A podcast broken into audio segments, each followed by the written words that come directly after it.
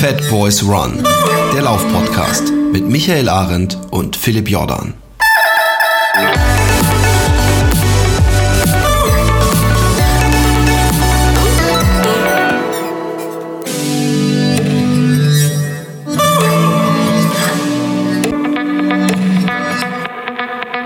Herzlich willkommen. Ich hoffe, ihr habt die Schals weggepackt und die Winterjacken. Es war ein ungewöhnlich rauer und kalter Sommer. Ach nee, das war ja früher. Äh, wann wird's mal endlich wieder Sommer? Äh, ich glaube, wir haben, äh, wir dürfen nicht klagen, wenn wir lange über äh, kalte Sommer geklagt haben. Ähm, dieser Sommer. Ich habe übrigens nicht geklagt. Michael, hast du geklagt? Hast du jemals gesagt, Mann, ist das heiß? Kann man ja nicht aushalten. Ja, ich komme ja aus dem Allgäu, ja. Also da ist ja heiß, ist da ja, ist ja achtundzwanzig Grad.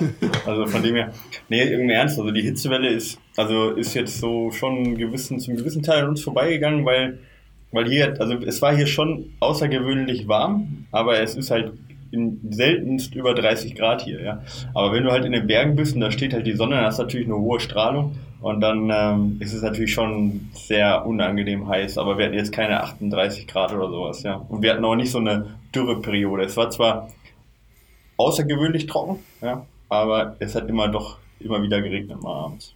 Genau, also hier ist, hier ist alles super. Cool. Also ich habe, ähm, ähm, um kurz auf die Dürre äh, zu sprechen zu kommen. Ich weiß, dass ich irgendwann um, ich glaube, sieben Uhr abends, nee, oder siebzehn Uhr oder sieben Uhr, ich weiß nicht mehr, auf mein Handy geguckt habe und da waren noch neununddreißig Grad. In, in Portugal jetzt, oder? Ja, äh, ja. ja, in Portugal. Und um zwölf Uhr oder elf Uhr, also spät nachts, als ich mit Alexi draußen saß, habe ich echt gedacht, so, ey, ich würde gerne mal rausgehen und so ein bisschen frische Luft schnappen, weil es ist so stickig heiß, aber wir sind ja schon draußen. Wir sitzen ja draußen. Und es war noch vierunddreißig Grad, so spät nachts. Also so, wo man eigentlich denkt, boah, hey, das heißt, das war, das war äh, hart, aber ich habe nie äh, wirklich geklagt. Ich, ich war teilweise, musste ich lachen, so geschockt, weil ich, wie heiß es sein kann. Also wir hatten keinen Airconditioner, wir sind mit einem, für alle, die es nicht wissen, ich verwechsel es immer, äh, mit einem Wohnmobil, so, da kann ja immer nichts falsch machen. Keinem Anhänger, so, so ein Ding da. Ich ver- verwechsel übrigens immer Caravan und Camper, äh, von daher muss ich vorsichtig sein. Okay. Aber mit so einem Ding sind wir halt rumgefahren und hatten keine Airconditioner und nichts. Und dieses Gebläse brauchst du gar nicht erst anmachen. Und da habe ich halt gedacht, hey, machst das Fenster auf, hältst du die Hand rein, weißt du, in so einem Winkel, dass du... Und es war so, wie wenn einer mit einem viel Föhn, zu heißen ja. Föhn ja. dir auf die Hand und du wirklich wegziehen musst, weil du denkst, oh. wie wenn du in der Sauna jemand anpustest. Und da musste ich wirklich lachen, weil ich dachte, krass, sowas habe ich noch nie miterlebt. Also natürlich, dass es warm ist, aber dass es so richtig beißend heiß ist. Aber es ging, weil ähnlich wie im Allgäu, ähm, also auch wenn es da diesen ein oder anderen Abend wirklich schwer erträglich war, waren wir ja die meiste Zeit in Portugal an der Westküste und da hast du zumindest ab und zu so eine leichte Brise, die, die so äh, deinen Schweiß kurz erkühlen lässt. Ja. Und, und von daher äh, habe ich die Hitzewelle willkommen geheißen. Natürlich nicht äh, im, im Kontext äh, Klimawandels und allem, aber ich muss sagen, dass ich, dass ich echt äh, es lieber zu heiß habe als zu kalt, ganz eindeutig. Hm. Ja, also ich, ich, ich meine, ich, ich kann eigentlich nicht gut in der Hitze laufen, ja. Also ich habe ein bisschen Probleme damit bei der Hitze. Ähm, ich glaube, es ja, hat jeder. Ja, der eine mehr, der andere weniger. Aber ja, also ich bin da schon sehr empfindlich, aber auf der anderen Seite, ähm, ja, also mag ich das eigentlich auch, wenn es warm ist. Vor allen Dingen, also was ich hasse, wenn es nachts so äh, heiß ist, weißt du, wenn du, ja. wenn du nachts irgendwie nicht ab- runterkühlen kannst. Und da ist es tatsächlich bei uns jetzt eher ein weniger das Problem. Wir haben halt nachts auch dann so achtzehn Grad gehabt. Und das ist halt super angenehm, weil du halt dann ähm, einfach auch nachts äh, trotzdem noch super schlafen kannst. Wenn du dann irgendwo in der Stadt bei deiner, mit einer Dachgeschosswohnung wohnst oder so, das ist natürlich ätzend, ja. Oder wie du jetzt sagst, vierunddreißig Grad irgendwie abends oder so, dass du halt auch irgendwie nachts schwitzt und nicht schlafen kannst, das finde ich halt schon extrem nervig, ja. Erzähl das von meinen Kindern, die an dem in der Nacht, wo, wo es um sieben noch neununddreißig Grad hatte, ja. oben zu dritt in diesem einen Bett im Dach des Wohnmobils oh, schlafen mussten. Aber die, die haben das äh, äh, wahrscheinlich die Gene mit, mit äh, äh, einem Grinsen weggesteckt. Äh, ich musste übrigens ein paar Mal an dich denken, weil du ja, ähm, äh, äh, Mann, äh, äh, äh, wie heißt er nochmal, der Lauf, den du mehrfach gemacht hast auf dieser schwarzen Insel. Achso, Transvolcania. Genau. Da hast du, äh, du sagst, du kannst nicht gut mit Hitze umgehen, aber wenn ich mich nicht völlig äh, täusche, ist der Transvolcania auch immer sauheiß und du bist immer die ganze Zeit so praktisch von oben und von unten gleichzeitig mit Hitze beschallt. Ja, also die Jahre, wo ich gelaufen bin, ging's und, und äh, tatsächlich ist es aber auch so, dass ich da trotzdem nicht so gut mit umgehen kann, auch wenn ich den Lauf gerne laufe. Okay, aber, aber ich glaube, es kann keiner, aber äh, mal die wichtige Frage, aber ich glaube, ich weiß die Antwort schon. Ich bin zum Beispiel jemand, ich schwitze lieber und leide in der Hitze, als dass ich mir den Arsch abfriere und fröstel. Würdest du das auch so unterschreiben oder ist es bei dir genau andersrum?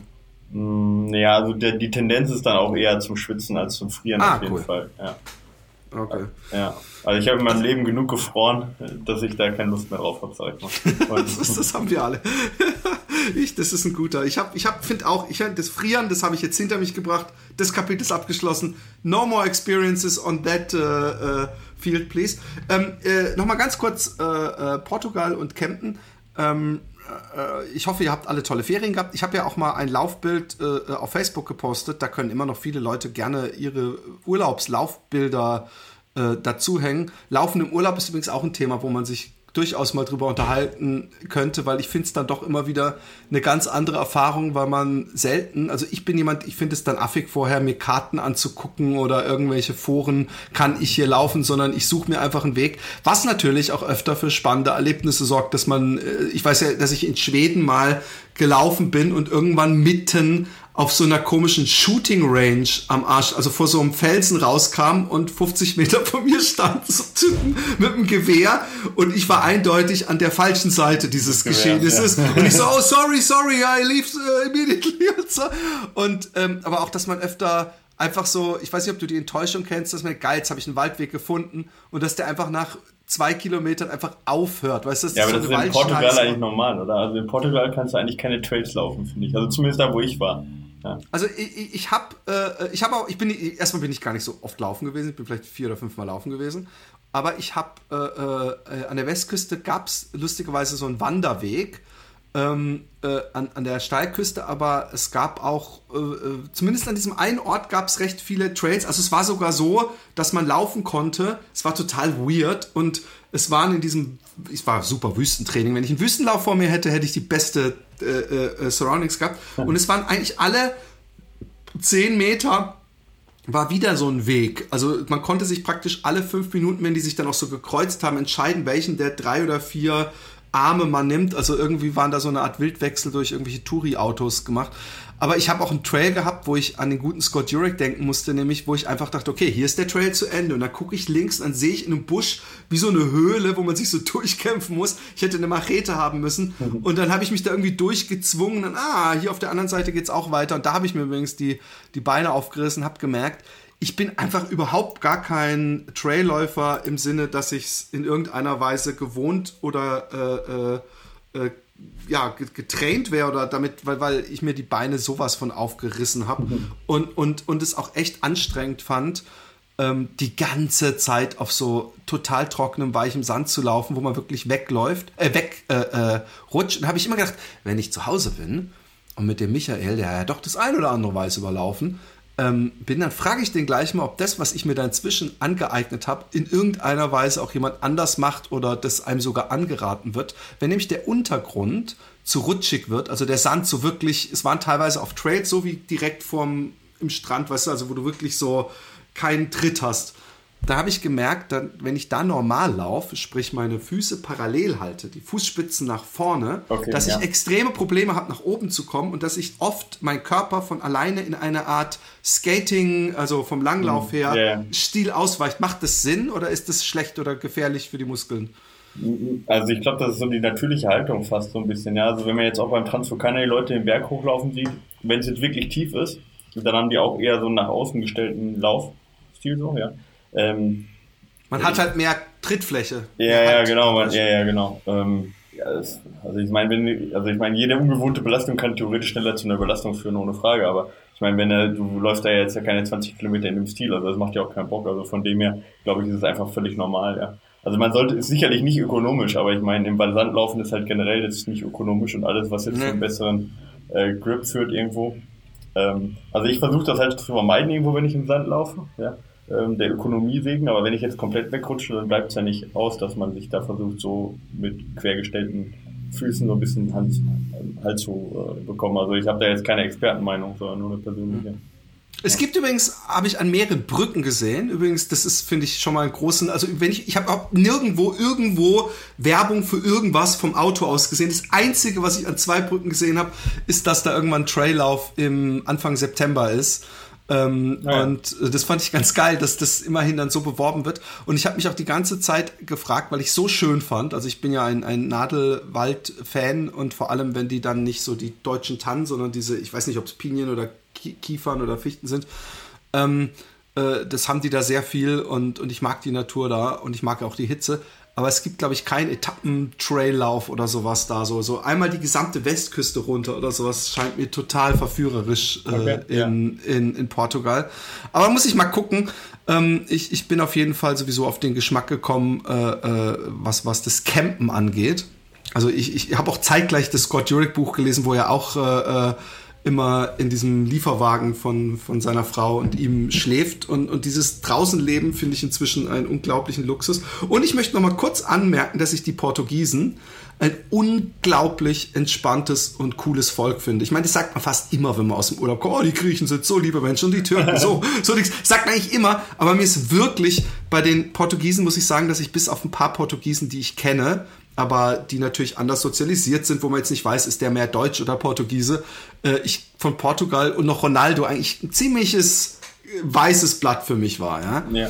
Und ähm, mir ist aufgefallen, dass die Portugiesen dem klassischen, äh, äh, meinetwegen auch sehr, von mir sehr lieb gewonnenen Klischee der Südländer, die sich sehr aufregen können im Straßenverkehr oder auch gerne mal äh, ihre äh, Mannesehre nach oben spielen, dass die das überhaupt nicht haben. Ich habe nicht einmal Leute gesehen, die aus der Haut gefahren sind. Kann natürlich äh, purer Zufall sein, aber das, das hat mir sehr gut gefallen und mir hat das gut gefallen, dass man, dass, dass so das, das Essen, also zumindest an der Westküste, Westküste sehr untouristisch ist, dass alle miteinander essen, dass man das Gefühl hat, der, da sitzt der Anwalt, der isst dieselbe Sopa do Dia für neunzig Cent oder einen Euro äh, wie der äh, Handwerker da und gemacht wird sie immer von irgendeiner Oma oder irgendeiner Mutter. Das hat mir total gefallen. Toll äh, für äh, urlaubsmäßig ähm, äh, dieses Jahr. Portugal für Läufer kann ich empfehlen, sofern ihr gerne auf Sand lauft oder, oder auf sehr äh, schlecht gepflasterten Straßen, aber das hat man in gesamt Südeuropa. Warst du denn, du warst doch auch weg, oder nicht? Nee, ich war eigentlich nach Schottland nicht mehr weg. Aber hast du über Schottland nochmal, hast du Schottland ausgiebig gesprochen? Ja, habe ich ausgiebig ja. gesprochen. Ich war mit Juli, war ich auf einem Wettkampf, auf einem Wettkampf unterwegs in Südtirol, in Bozen. Ihr erster, sag ich mal, richtig langer Ultra. Ähm, Wieso, wie viel?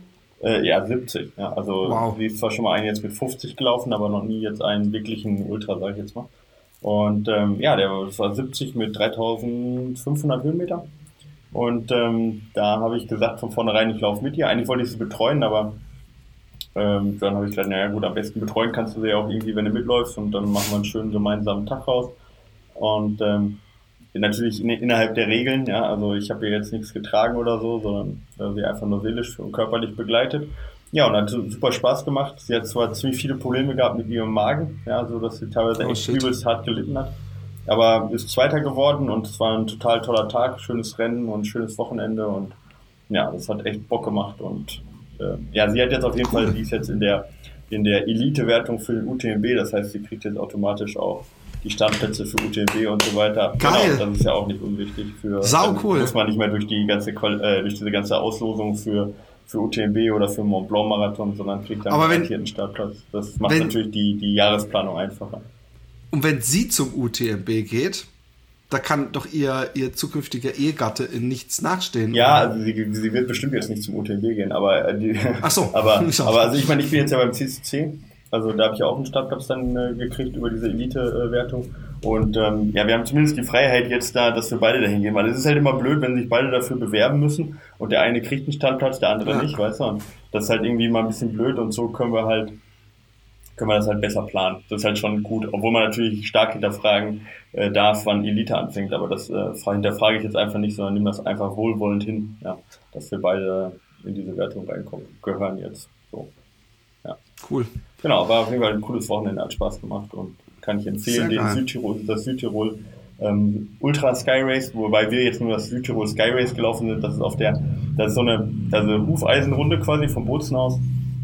Und die erste Hälfte, die wir jetzt gelaufen sind, von, ne? also sowohl die, also quasi die erste, das erste Drittel und das letzte Drittel von diesem Lauf sozusagen, ähm, das ist das einfachere oder ist der einfachere Teil. Ne? Und wenn man da, also dieses Hufeisen. Was, quasi, wär, was wäre die komplette Distanz gewesen? Äh, hundertzwanzig, ja, also oh, schon, okay. Oder hundertzehn, glaube ich, hundertzehn sind es, ja. Mit und, was äh, weiß ich wie viel Höhenmetern wahrscheinlich dann. Ja, das weiß ich jetzt gar nicht auswendig, aber ist auf jeden Fall sehr, sehr technisch in diesem mittleren Teil, den man halt bei dem kürzeren ausspart. Ja. So, dass das, also die Rennen nicht wirklich miteinander vergleichbar sind, weil, weil halt das äh, kurze eben auf den einfacheren Teil, wobei das natürlich einfacher natürlich relativ ist, aber es ist für einen Alpentrail schon relativ einfach. Ja. Ich, möchte, ich möchte kurz, weil, weil du die, die Begriffe technisch oft benutzt. Ja. Ähm, ich kann mir ein bisschen was darunter vorstellen, aber ich möchte generell auch mal für die Leute, die zum Beispiel überhaupt nicht Trail laufen, laufen äh, und auch meine eigene Dummheit ein bisschen stillen, ähm, doch ein paar Fragen dazu. Ich habe mich das nämlich oft öfter gefragt, gerade wenn es mich aufs Maul haut. Inzwischen, ich darf keine große Trail-Karriere starten, sonst ja. werde ich ja. irgendwann invalide, weil irgendwann stolper ich immer. Und vielleicht, ich habe mich gefragt, ob das A daran liegt, dass ich nicht genügend Trail laufe und meine Beine nicht genügend hebe, weil ich einfach so die flache Straße gewohnt bin. Ähm, aber äh, wenn du sagst technische Trails, meinst du damit, ich kann da nicht so schnell laufen, weil ich ähm, äh, äh, mich konzentrieren muss, wo ich hinlaufe? Was ich zum Beispiel hatte, und da habe ich mich gefragt, bin ich der Erste, der das hat, laufe ich einfach dumm, dass als ich äh, auf Korsika war, habe ich gedacht, das ist jetzt bestimmt ein technischer Trail. Ja, wo der Trail davon. Äh, nicht Korsika, äh, Portugal, ja, ähm, äh, äh, dass ich, Entschuldigung, dass ich durch die Büsche da war und dann, sagen wir mal, ich komme, irgendwann laufe ich, setze meinen linken Fuß nach vorne, ich sehe aber in dieser Split-Second, dass, der, dass da was ist und der Trail eigentlich einen kleinen Zack macht und ich muss nach links abbiegen, sprich, ich muss mein rechtes Bein praktisch, ich muss die Beine fast überkreuzen während des Laufens. Weißt du, was ich meine? Ja. Und, und da habe ich gedacht, so eine Situation habe ich ja sonst nie beim Laufen gehabt. Kommt das Trailläufern oft vor? Oder also, machst du dann den Zwischenschritt, um mit dem rechten Bein eine Linkskurve einzuleiten? Also das ist jetzt, die, sag ich mal, die, die, niedrigste, das, die, die niedrigste Form des technischen Trails, was du jetzt beschreibst. Also ähm, das äh, kann man jetzt nicht jetzt pauschalisieren, sag ich mal, wie ich jetzt da um die Kurve laufe. Aber also ich sage mal, ich bin jetzt, äh, vorgestern bin ich, ähm, bin ich eine Runde gelaufen mit Stefan ähm, in... Äh, Ähm, hinter Hornbach, da haben wir übrigens fünfzig Steinböcke gesehen, ja, was echt selten. Ich hab's ist, ja. gesehen. Ja, ist krass. Äh, auf jeden Fall, äh, da ist auch kein Mensch, weil das echt hart da reingeht. Aber da haben wir für fünfundvierzig Kilometer mit viertausend Höhenmeter haben wir, obwohl wir echt an unsere Leistungsgrenze waren, neuneinhalb Stunden gebraucht, ja. Das ist technisch. Also das heißt, du kannst halt nicht schneller, weil du, ja, wie gesagt, weil überall halt ständig Steine sind, gleich die Kletterei. Ja, es gibt super steil hoch, bergab ist irgendwo Schotter auf harten Fels, sodass du echt langsam machen musst, weil du sonst einfach wegrutscht oder abklettern musst, teilweise seilversichert. Ähm, ja, dass du mal durch Büsche durch musst. Dass, also du hast eigentlich nie so eine Strecke, wo du halt einfach, wo du mal für drei Meter die Augen zumachen könntest oder so. Weißt du? Okay, das also technisch so, heißt aber auch, ich kann eigentlich nicht lange äh, in einem gleichmäßigen Tempo ja, durchlaufen. Ja, genau, oder gar nicht. Ah, ja. Okay. Genau. Guck, das ist nämlich was, ich habe immer gedacht, technisch heißt, man muss richtig gut Trail laufen können und man muss sich konzentrieren, ja, aber das dass man halt, schnell laufen kann, ja sondern... Eine, äh, genau, das ist, ja, das ist ja eine Steigerung. Also ich meine, so ein ja. Wurzeltrail, der kann halt auch für, für seine Verhältnisse technisch sein, so, ja, dass er gucken muss, wo läufst du hin. Und das macht natürlich auch deutlich was aus, wie gut man eben die Technik drauf hat, dass man da schnell und gut hoch oder runter kommt. Ähm, aber das geht, hat natürlich nach oben hin keine, keine Grenzen, sondern endet dann im Prinzip in einer Kletterei. Und auch da gibt es dann natürlich auch Abstufungen von den Kletterschwierigkeiten. Ähm, aber tatsächlich ist Südtirol schon sehr extrem. Also das, das hat zwar nicht so super schwierige Kletterstellen drin, aber halt, du musst einmal links am Felsen vorbei, einmal rechts am Felsen vorbei, dann geht's wieder zwei Meter runter, die du abklettern musst, dann musst du über, weiß ich nicht, irgendwelchen sehr, sehr unwegsamen Untergrund, weißt du, wo irgendwelche großen Blöcke sind, wo du eigentlich jeden Schritt wirklich drauf gucken musst, wie du den genau setzt. Ne? Und das kostet natürlich enorm Kraft, sodass du eigentlich, egal wie du dich anstrengst, eigentlich nicht schnell laufen kannst, ja. Sondern die Anstrengung ist im Prinzip ständig diese Muskel, diese Muskelausgleichskraft und, und sich hochzudrücken und abzufangen und so weiter, ja. Also wie praktisch die letzten hundert Meter, zweihundert Meter beim Einsteigen. Einsteigen. Ja, exakt, genau. genau. Ja, genau. Okay, okay. So Fuck, das ist ja übles nur das, halt über, nur das halt über fünfundvierzig Kilometer. Halt so. Und dann brauchst du halt Ohne mal, mich. Äh, ja, ja, da brauchst du halt mal neuneinhalb Stunden, ne?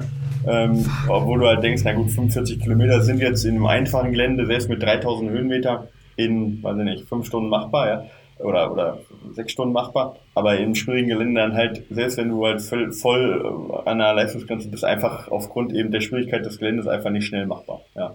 sondern einfach ständig anstrengend. Und das Problem ist ja auch, diese Höhenmeter, die, die drücken das nicht wirklich aus, weil wenn du mal einmal über so einen, wieder so einen Meter hoch und einen Meter runter gehst oder sowas, das ist ja auf keiner Karte, wird das ja und auch keine Uhr nimmt ja, das ja. wahr, ja. Aber es kostet natürlich trotzdem Kraft. Genau, also das ist auf jeden Fall, so sieht auf jeden Fall der mittlere Teil von diesem Südtirol Ultra Sky Race aus und das de- dementsprechend brauchen auch die Gewinner da äh, irgendwie, ich weiß nicht, siebzehn Stunden oder so. Fuck. Ja, ich, ich finde das, ich find das immer so ein bisschen krass, wenn man so rau, also wo dann das Laufen noch ist. Also wenn ich auch zum Beispiel, ich weiß nicht, ob du diese äh, Stücke oder ich weiß nicht, ob es sogar ein Foto war von Scott Jurek, als er den Appalachian Trail gemacht hat. Da gibt es einfach Dinger, da würde ich als Wanderer denken, okay, hier muss scheinbar der Trail zu Ende sein, weil das kann nicht sein, dass wir über diese riesen Felssteine hier klettern müssen. Ja, und ja. es gibt sogar einen Staat, der da, die, die ganz stolz sind auf die vielen Boulders und, und Steine, die auf dem Trail liegen. Und dass, dass sogar behauptet wird, dass die Einheimischen die extra dahin tragen. Okay, ist und das, das Teilchen, oder? Ich, ich weiß nicht mehr, was, was Charlotte oder, oder Charles, äh, was, was North Carolina, ich weiß nicht. Nee, North Carolina in, in, ist noch, es war in der, in der ersten, in der ersten Hälfte des, des, des Trails, wenn man ihn von unten läuft. Also okay. Irgendwo in der Mitte müsste es gewesen sein, aber ich bin, ich müsste nochmal nachgucken, ich kann es ich kann's nachgucken. Und, und ähm, da ist es auch scheinbar so, dass die absichtlich der Trail über alle Felsen rüber gedingst wird, obwohl es rechts und links eigentlich easier gegangen wäre, aber wo du dann halt nicht läufst, weil da Klapperschlangen sind und so. Aber übrigens spannendes Buch, aber ich bin leider erst ein bisschen über die Hälfte, von daher werde ich das noch nicht besprechen. Wir haben noch was in eigener Sache. Ähm, der ein oder andere äh, wird in seinem Podcatcher oder wenn er ganz besonders gutes Glück hatte und Zeit hatte, die äh, äh, letzte Folge mit Konstanze Klosterhalfen äh, gehört haben und sich gewundert haben, warum sie, ich glaube, eine Stunde später wieder weg war. Ähm, Ohne das jetzt riesengroß äh, aufzukochen, doch ein bisschen, äh, äh, finde ich, sind wir euch da eine Erklärung schuldig. Also erstmal äh, äh, war dieses, äh, ich kann mal meine Seite und dann kannst du, weil du hast den anderen administrativen Geschichte mitgekommen ist, ist, dass ich auf dieses, Inter- in- auf dieses Interview wurden wir praktisch, äh, wurde an uns rangetragen, wir haben da Bock drauf gehabt, äh, wir haben die Fragen ja auch an euch gestellt und ich habe gedacht, ich mache da gemütlich eine Stunde äh, ähm, Podcast mit ihr und unterhalte mich mit ihr. Und äh, dann war es so, dass an dem Tag, was ich, wofür ich ja auch Verständnis habe und locker bin, wurde das auch, nur damit ihr das auch mitkriegt, mehrfach verschoben. Da hieß es, hey, könntest du heute Nachmittag, oh, jetzt doch lieber heute Abend und dann doch heute Abend. Und dann äh, hieß es irgendwann, hey, in einer halben Stunde, aber dann geht nur eine Viertelstunde und, und, und während des Interviews wird, wird, wird halt immer wieder gesagt, so und jetzt Schluss machen, keine Fragen mehr oder jetzt zum Ende kommen. Es war auf jeden Fall keine entspannte Atmosphäre, falls ihr euch gefragt habt, warum die Fragen teilweise thematisch überhaupt nicht aneinander anschließen, nicht nachgefragt wurde et cetera pp. Äh, ich habe natürlich auch nicht die perfekten Fragen gestellt. Manche Fragen wurden, glaube ich, nicht, nicht, nicht verstanden oder, oder äh, als unpassend empfunden. Und, und äh, dann waren wir fertig damit und haben den Podcast weiter aufgenommen und dann wurden wir gebeten und dann kannst du ja einfach, weil da habe ich einfach nichts mitbekommen, also beziehungsweise das, das nur aus zweiter Hand. Genau, wir haben dann ja noch aufgenommen für den Rest des, den Rest des Podcasts, weil es einfach zu wenig war, diese Viertelstunde, um das zu veröffentlichen. Ähm, und äh, dadurch, dass ich ja auch jetzt nicht äh, vierundzwanzig Stunden Podcaster bin oder hauptprofessioneller Podcaster, sondern äh, nebenbei noch eben äh, hauptberuflich arbeite, habe ich diesen Podcast halt irgendwann abends fertig geschnitten. Und äh, Nike ist dann an mich rangetreten, weil die hatten letzte Woche, oder ist das vor zwei Wochen her, ja, äh, den, äh, den Pegasus, ja, vor zwei Wochen den Pegasus gelauncht, ja, also den neuen Schuh von sich, und haben gesagt, naja, da kommt halt ein Video mit der Konstanze und mit allen möglichen Leuten raus und die würden das gerne im Rahmen von dieser Marketingkampagne auch den Podcast irgendwie da veröffentlichen, ob ich den äh, Freitag nicht vor zwölf Uhr veröffentlichen könnte. Da habe ich gesagt, hey, kein Problem, wir veröffentlichen eh Freitag, ja, ob ich das jetzt um zwölf oder um halb eins oder was weiß ich veröffentliche, ist mir eigentlich Hupe. Äh, kann ich gerne auf euch Rücksicht nehmen und habe dann schon, das kann man ja so, so timen, ja, habe schon alles fertig geschnitten, schon alles hochgeladen, schon alles getimed auf zwölf Uhr fünfzehn, äh, Facebook-Post schon äh, getimed irgendwie auf dreizehn Uhr oder so und habe dann einfach weitergearbeitet und hatte dann irgendwie um elf Uhr ähm, noch einen ähm, Kunden hier und äh, das hat dann irgendwie zwei Stunden, Stunden gedauert. Und ich hatte dann ein paar Anrufe in Abwesenheit, aber man muss dazu wissen, wenn ich im Besprechungsraum bin, nehme ich mein Handy eigentlich nie mit, um da eben meine Ruhe zu haben und habe da auch keine, keine, keine Sachen bekommen, also keine, keine S M S oder sonst was bekommen. Und ähm, ja, kam dann zurück und dann hatte ich irgendwie, keine Ahnung, Anruf in Abwesenheit, S M S, äh, Mail und keine Ahnung was alles, ja, von Nike direkt zurückrufen und dringend, dringend, dringend. Ja, habe ich dann auch gemacht Und dann haben die gesagt halt, ja, das, ähm, das Management von Konstanze Klosterhalfen, also nicht, nicht, äh, nicht Nike, sondern das direkte Management von ihr, wäre den Podcast durchgegangen, wir müssen den sofort runternehmen. Ähm, das würde gar nicht gehen, wie Konstanze da rüberkommt. Und ähm, sie würden uns eine Liste schicken, ähm, was wir alles rausschneiden müssten. Die Liste habe ich dann auch gekriegt, da waren eigentlich fünfzehn Punkte, die wir rausschneiden mussten, von jedem kleinen Äh bis zu was weiß ich für Fragen. Sogar die Lacher über meine Jokes von ihr sollten ja, ja, wir rausschneiden, Lacher, oder? Aber ich dachte, warum? Oder ich hätte gesagt, also wir schneiden hier gar nichts raus. Also äh, ihr seid zu uns gekommen, wir haben eine Viertelstunde aufgenommen, wir haben uns komplett nach euch gerichtet. Ja. Ähm, die, ähm, also entweder ist es authentisch oder es ist nicht authentisch. Man kann halt ja auch äh, Interviews kaufen, ja, also nicht bei uns, aber kann man ja, dann soll man das machen. Aber wenn man halt authentische Typen haben möchte, die sich mit einem locker unterhalten, da kann man nachher nicht ankommen und alles rausgeschnitten haben. Da habe ich gesagt, okay, ich nehme das jetzt natürlich runter, ja, äh, den Podcast, wenn wenn wenn Konstanze das eben nicht will, beziehungsweise ihr Management. Und äh, habe den direkt gelöscht und habe dann dem Management halt gesagt, also äh, ich sehe das halt jetzt als äh, eher Schuss ins eigene Knie, äh, wenn man halt versucht, ein Mädel, was halt ja offensichtlich selber schon sehr, sehr schüchtern ist und sehr, sehr zurückhaltend ist, ja, viel zu schüchtern, um eigentlich irgendwo in, ähm, ja, um, um halt sich auch zu vermarkten. Wenn man dem halt noch mehr Unsicherheit eintrichtert und noch mehr versucht, die ab irgendwie zu glätten und glatt zu bügeln, habe ich gesagt, und äh, außerdem ähm, ist es sicherlich nicht gut, wenn wir jetzt den Podcast runternehmen, auch für, für das Image von ihr. Hab denen bis Montag Zeit gelassen, dann sollten sie sich nochmal melden, aber es hat sich seitdem nie wieder jemand gemeldet, von dem her ist der Podcast jetzt weiter unten.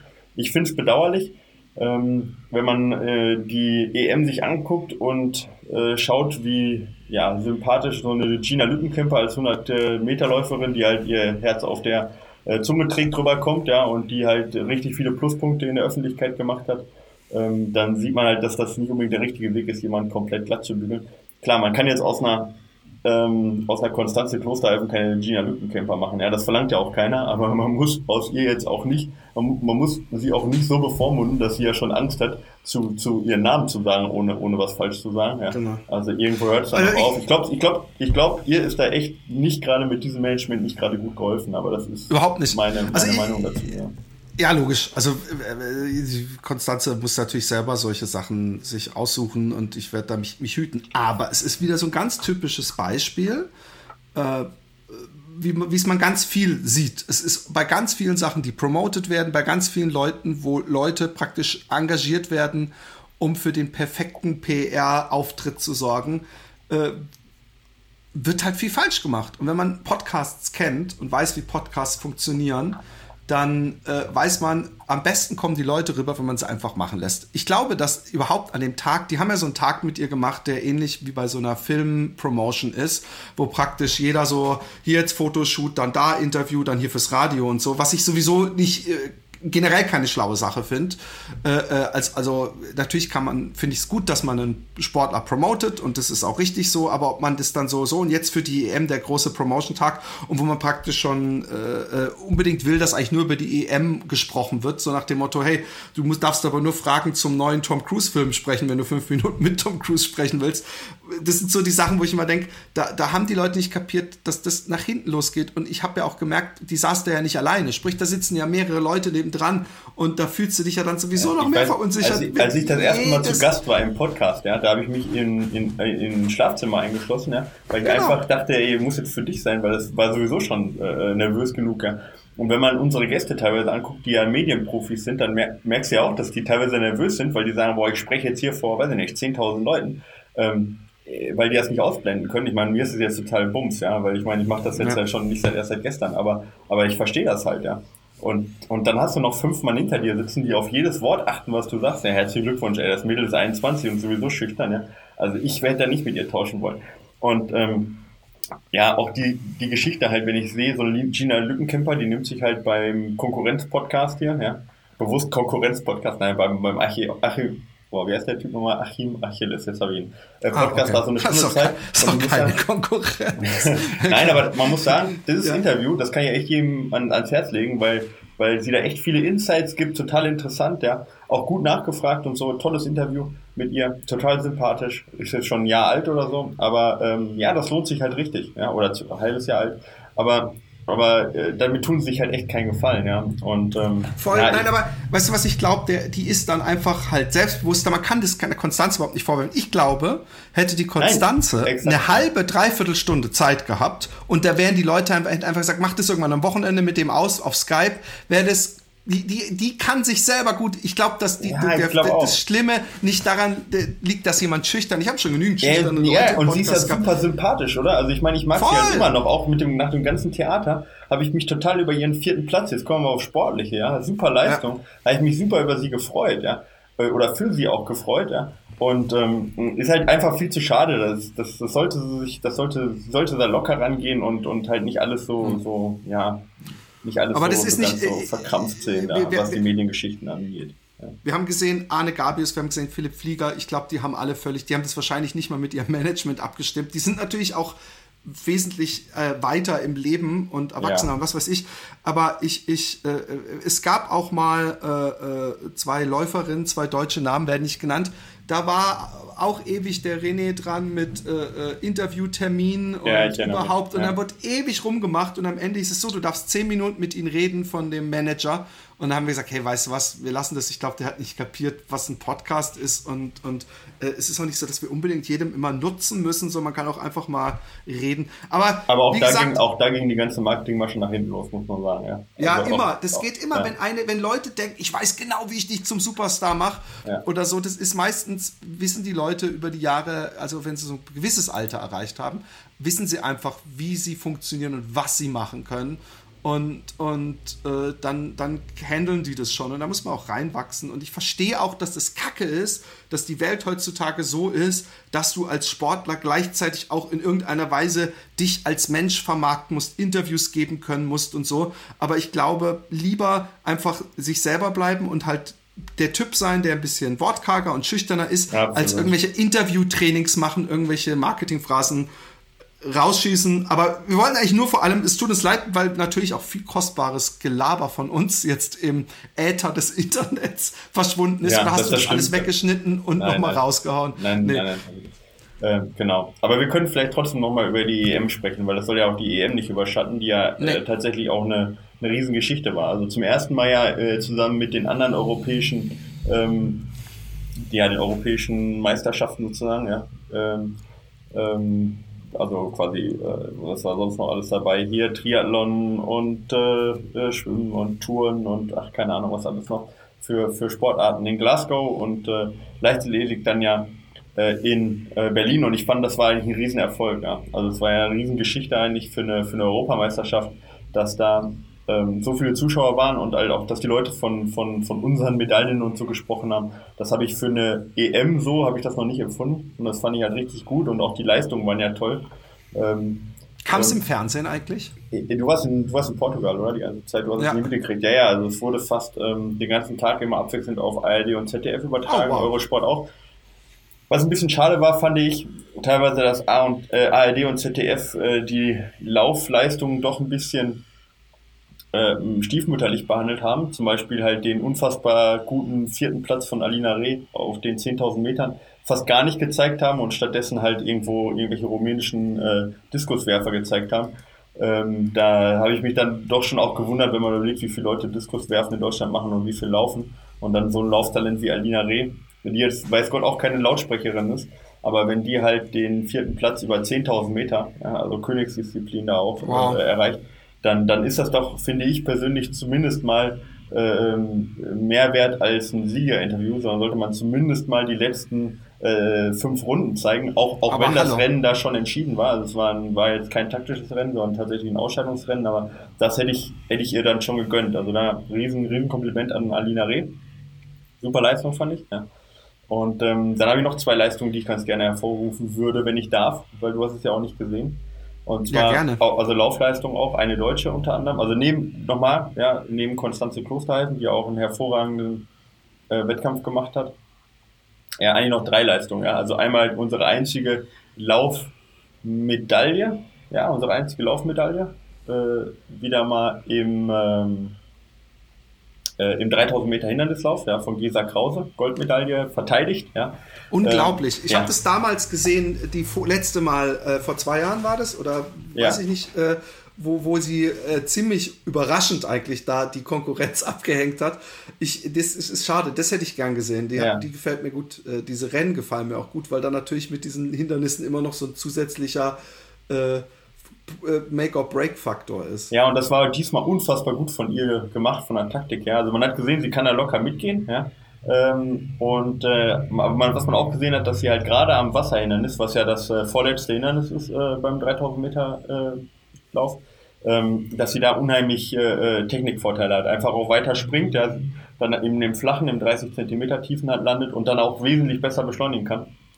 Und ich habe dann äh, vom Fernseher gesagt, äh, also wenn wenn sie wenn sie halt das jetzt so mitkriegt, ja, und das halt registriert, dann bleibt sie einfach dran und greift halt am letzten Wasserhindernis an, ja, weil sie geht da so schnell raus, da kommen die anderen halt nicht hinterher. Aber das, ich meine, sie ist halt Profi, ohne Frage, ja, aber sie ist halt auch noch nicht so alt, aber das in so einem Rennen halt auch so umzusetzen, zu sagen, okay, ich bleib da taktisch hinten, ja, und mach nicht nur das, was die Trainer gesagt haben, sondern passt pass das in diesem Rennen an, ja. Ich weiß nicht, wie sie jetzt vorbereitet wurde, ähm, ich meine, sie hat halt einen absoluten Profitrainer, ähm, in Heinig, aber, ähm, die äh, trotzdem, ja, also ich weiß weiß jetzt nicht, wie, wie er sie jetzt da, wie er die Taktik da für sie zurechtgelegt hat, aber das war ein Gold, also es war ein Goldstück, was sie da gemacht hat, ja, dass sie da hinten hintergeblieben ist und genau vorm dreitausend Meter, äh, äh, vorm Wasserhindernis, vom letzten, ja, ähm, äh, zweihundert oder hundertfünfzig Meter vom, vom Schluss, wo dann die Führende getippelt hat, ja, wo sie dann mit großen Schritten an ihr vorbeigezogen ist und dann direkt fünf Meter Vorsprung hatte, da dachte ich mir, boah, taktisch, ja, und technisch so genial gemacht.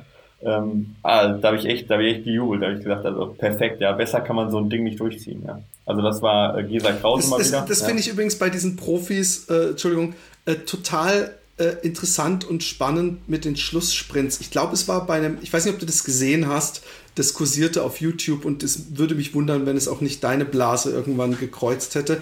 Es gibt so ein unglaublich krasses Finish, meines Erachtens von einem Ironman, wo irgendeiner, ich weiß nicht, so einen Kilometer vorm Ziel halt voll abhaut und die anderen praktisch so völlig psychisch deklassiert, aber einer von den anderen zieht dann und zieht praktisch so zehn Meter vom Ziel an den Typen, der dann halt total leer war, vorbei. Und ich finde das immer so spannend, weil es müssen beide in derselben Zeit oder dieselbe Leistung eigentlich bringen, wenn sie kurz vorm Ziel auf derselben Ebene sind. Ja. Aber der, der halt früher angefangen hat, seinen Motor Gas zu geben und der, der das dann mehr kompakt macht, das ist sowas, was ich in der Tour de France auch schon immer so genau. interessant fand, dass Stimmt, die Leute ja. eigentlich, äh, die Sprinter, alle, die, die, die sind in dem Moment alle an derselben Stelle, aber wie haben sie vorher gehaushaltet? Wie haben sie es geschafft, da noch die extra, das finde ich immer total interessant und deswegen mag ich vielleicht auch diese, diese etwas längeren Distanzen mehr, als, also als Zuschauer, also länger jetzt leichtathletikmäßig gesehen, als zum Beispiel fünfzig oder hundert Meter,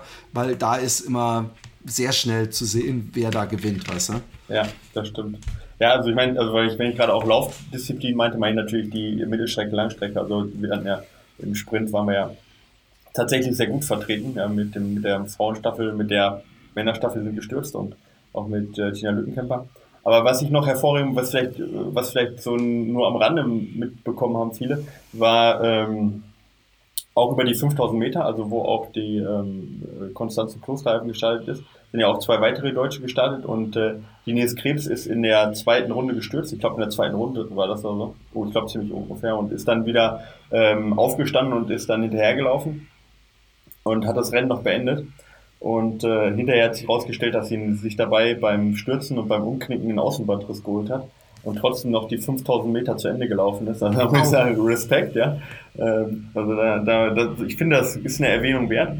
Hat äh, da, weder der Kommentator noch der nachher der Interviewer vom, vom ich glaube A R D war es, mitbekommen, ja, und wurde auch gar nicht im Fernsehen ähm, gewürdigt. Ja. Sie hat das selber kurz erzählt, aber In, der, in dem Ausmaße, mit der kämpferischen Leistung und dem Schmerz wurde es nicht gewürdigt und ich finde, das ist auf jeden Fall nochmal eine Erwähnung hier im Podcast wert. Ja, und dann finde ich persönlich Laufüberraschung vielleicht, ja, keine Ahnung, kann man vielleicht nicht so sagen, aber auf jeden Fall die Geschichte irgendwie ähm, der, der E M sicherlich die von Jakob Ingebrigtsen, das ist ein Norweger, der mit äh, siebzehn, ich glaube mit siebzehn ist er jetzt, ja, äh, Doppel-Olympiasieger über eintausendfünfhundert und äh, vierundzwanzig Stunden später über fünftausend wurde. Sein Bruder wurde dann über fünftausend Zweiter. Und die Ingebrigtsens, äh, das sind Drillinge, ja, und alle drei haben jetzt mittlerweile auf eintausendfünfhundert. E M oder Olympiasieger? Äh, E M, ja, E M. Okay. Ja, sorry, habe ich versprochen. Und alle drei haben äh, schon E M-Gold geholt, über eintausendfünfhundert Meter. Also alle drei Brüder jetzt seit zweitausendzwölf ähm, haben alle Brüder jetzt ähm, äh, hintereinander die E M, äh, E M-Sieg geholt, über eintausendfünfhundert. Und wie gesagt, er als Doppel-E M-Sieger. Mama ist ja stolz. Nee, Mama ist sehr stolz. Und ja, die Typen machen halt auch schon seit Jahr, Jahren nichts anderes, seit sechs Jahren. Äh, seitdem er sechs ist, lau- läuft er, hat er irgendwie im Interview gesagt, ja. Und äh, innerhalb von vierundzwanzig Stunden mit siebzehn zwei ähm, E M-Goldmedaillen zu holen auf eintausendfünfhundert und auf fünftausend. Ähm, ja, das ist schon, das ist schon gut. Das liest sich gut später ja, in der ja, Bewerbung. Ja, ja, das ist schon ein guter Anfang, sag ich mal. Ja, Mo Farah ist zum ersten Mal mit dreiundzwanzig äh, Europameister geworden. Also von dem her hat der Typ noch sechs Jahre Zeit. Ja. Das muss Pass man auf, reinziehen. Kurz, dumme Frage. Bei der E M ist Marathon, Leichtathletik zählt da nicht mehr dazu, oder doch, gibt's doch auch einen Marathon? Es gab oh. auch einen Marathon. Ja, ja. Erzähl, wie äh, waren unsere Deutschen? Ist der Flie- ist Flieger gestartet? Ja, ja, gab es da nicht auch Flieger irgendwelche ist, Geschichten? Flieger ist gestartet. Ich habe ihn, ich weiß gar nicht, jetzt, wenn ich, wenn ich ganz ehrlich bin, weiß ich gar nicht, ob er noch ins Ziel gekommen ist. Ja. Ähm, er war, also er ist, es war halt auf jeden Fall einen sehr schlechten Tag gehabt, ja. Ähm, und ich weiß nicht, ob er sich ins Ziel geschleppt hat, ja. Ähm, okay. Aber, ähm, war es eigentlich war, so schlimm heiß noch während der W M schon? Ähm, ja, also es war ja, ein ja, sehr sch- heißer Marathon auch, ja, aber es war, glaube ich, jetzt nicht, es war nicht, äh, es war nicht der heißeste Tag oder so, aber es war schon sehr enorm heiß, ja. Genau. Aber ich, äh, ich muss, muss zugestehen, dass ich zu, tatsächlich laufen war selber am Sonntag und das zumindest nicht live gesehen habe. Deswegen kann ich da auch gar nicht jetzt so viel ah, okay. äh, Spannendes dazu erzählen, aber ich weiß eben, dass die Deutschen jetzt nicht überraschend gut abgeschnitten haben ähm, und auch eben Philipp Flieger schon etwas leider ähm, ja, einen schlechten Tag irgendwo ähm, gehabt hat und da leider, ja. Schade. Ja, genau, leider nicht, ähm, nicht gut abgeschnitten hat, genau. Okidok, wir haben äh, Post bekommen, oder es sei denn, du möchtest noch irgendwas zur E M. Äh, danke übrigens für die Zusammenfassung. Ich muss jetzt gucken, ob ich die Sachen überhaupt irgendwo auf YouTube finde, weil zumindest die ähm, Gesa Krause interessiert mich doch sehr. Ja, das wird sie ja finden lassen. Ja, ja, ja sicher. Ähm, wir haben äh, Post bekommen und die versuchen wir mal abzuarbeiten, damit wir nicht ja, wir jedes heute Mal... heute nicht alles schaffen, aber... Echt? Äh, ist so viel? Okay, ja, ich fange mal an. Ja. Hallo, ihr beiden. Ich habe einen relativ Eine relat- einen relativ unangenehme Frage, die dem einen oder anderen schlecht aufstoßen mag. Oh, das ist, die habe ich, die habe ich vorhin schon gelesen, das ist eine interessante Frage. Immer wieder wird vom Doping im Sport berichtet, seien es die Dopingskandale im Radsport, das organisierte Doping bei den Olympischen Winterspielen zweitausendvierzehn oder der immer lauter werdende Dopingverdacht des russischen, russischen W M-Kaders bei der Fußball-W M zweitausendachtzehn. Da stellt sich mir die Frage, inwieweit unser Sport des Traillaufens betroffen ist. Ohne jetzt konkrete Vermutungen aufzustellen, das ist so ähnlich der Satz, der, der ist ähnlich aufgebaut wie, ich habe nichts gegen Ausländer. Ja, genau, ich bin kein Ausländer. Ohne jetzt konkrete Vermutungen aufzustellen, ist es für mich fragwürdig, wie ein Kilian Jornet oder Horn, Jornet, äh, Hornet, ich weiß es nicht, nach einem Unterschenkelbruch den Mont Blanc Marathon gewinnen und einen Rekord auf der Bob Graham Runde ausstellen kann. Wie kann ein François äh, de Haene dreihundertsechzig denn, ja. Ki- äh, äh, Kilometer, das ist der Typ, der auch äh, beim Mont Blanc gest- letztes Jahr gewonnen hat, oder? Genau, beim U T M B. Genau. Äh, ähm, in achtundsechzig Stunden über den John Muir Trail ballern. Ich möchte niemanden an den Pranger stellen und respektiere die schier unmenschliche Leistung aller Toplaufer. Ein Dopingskandal würde meine persönliche Leidenschaft zum Laufen auch nie beeinflussen. Dennoch wünsche ich mir einen sauberen Sport und einen guten, einen guten Image. Ich möchte ganz kurz was einhaken, bevor ich weiterlese. Ähm, ich, ich, ich finde äh, diesen, diesen äh, Dopingverdacht, äh, das mal vorab, auf Leistung, die man sich selber nicht vorstellen kann, äh, zu fußen, halte ich für gefährlich. Ich möchte auch sagen, warum, weil ich das an meinem eigenen Körper feststellen kann und es wird er vielleicht auch an seinem eigenen Körper feststellen. Wenn du angefangen hast mit Laufen, lieber, ich weiß gar nicht, wie er heißt, ähm, dann hast du wahrscheinlich auch gedacht, als du mal fünf Kilometer geschafft hast, boah, die Leute, die zweiundvierzig Kilometer schaffen und dann auch noch irgendwie unter vier Stunden oder unter drei Stunden, das, die, die, das geht, wie, wie soll man das denn machen? Das ist eine, wirklich eine Frage, die dir körperlich unmöglich erscheint und dann kann es sehr oft sein, dass du zwei Jahre später einen Marathon läufst und das gar nichts mehr Besonderes findest und fünf Jahre später, wenn du mit dem Bierbauch am Strand sitzt, denkst, unglaublich, ich, wie konnte ich das nur machen? Und ähnliches äh, habe ich an mir selber gemerkt, so, äh, dass, dass ich, wenn ich da mal weniger fit bin, denke, alter krass, du konntest da mehrere Tage hintereinander und das wird doch jeder kennen. Ähm, nichtsdestotrotz mal ganz ab von dem Ding, ist es natürlich genauso blauäugig zu denken, oh, dieser Trailsport, der ist so cool, da wird sicher niemand dopen. Es gibt überall Deppen. Und ich glaube sogar, weil er jetzt hier so zwei Profis nennt, ich glaube, dass es vor allem auch im, im hinteren und im Mittelfeld, im Traillauf, es gibt immer irgendwelche Typen, denen es irgendwie darum geht, den statt dem, dem achtundsechzigsten den siebenundsechzigsten Platz in ihrer Altersklasse zu haben und irgendeinen Scheiß benutzen. Also ich glaube, äh, was ja auch Dennis äh, Wischniewski damals zu mir gesagt hat, der ich da auch sehr äh, blauäugig war, dass es natürlich überall betrogen wird. Und es gab, äh, es gibt aber, äh, um das mal gleich zu sagen, natürlich auch Dopingkontrollen, allerdings, soweit ich weiß, nur bei diesen offiziellen Rennen, und du kannst praktisch eine Ultra, theoretisch eine Ultralauflegende sein, ohne jemals getestet zu werden.